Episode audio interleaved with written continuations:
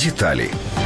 Криптовалюти вид цифрових коштів чи віртуальна валюта. Ці гроші так називають через їх зв'язок із наукою, криптографією. Метою розробників було бажання створити систему угод, де електронний платіж між двома сторонами відбувається без участі третьої, наприклад, банку. Потенційно криптовалюти більш захищені ніж звичайні паперові гроші. Насамперед, такі гроші обмежені в кількості і вона не може бути збільшена. По-друге, на відміну від звичайних грошей, криптовалюти не залежать від політики національних держав, отже, захищені від політичних політичних ризиків. По-третє, віртуальні гроші системи децентралізовані. У них немає адміністратора на зразок центробанку. Єдиною умовою для участі в системі наявність програми клієнта на комп'ютері. Водночас криптовалюти доволі ризиковане вкладання, оскільки їх вартість часто значно змінюється. Нині найпопулярніша криптовалюта біткоін, перший випуск якої відбувся 2009 року. У світі існує близько 200 віртуальних валют.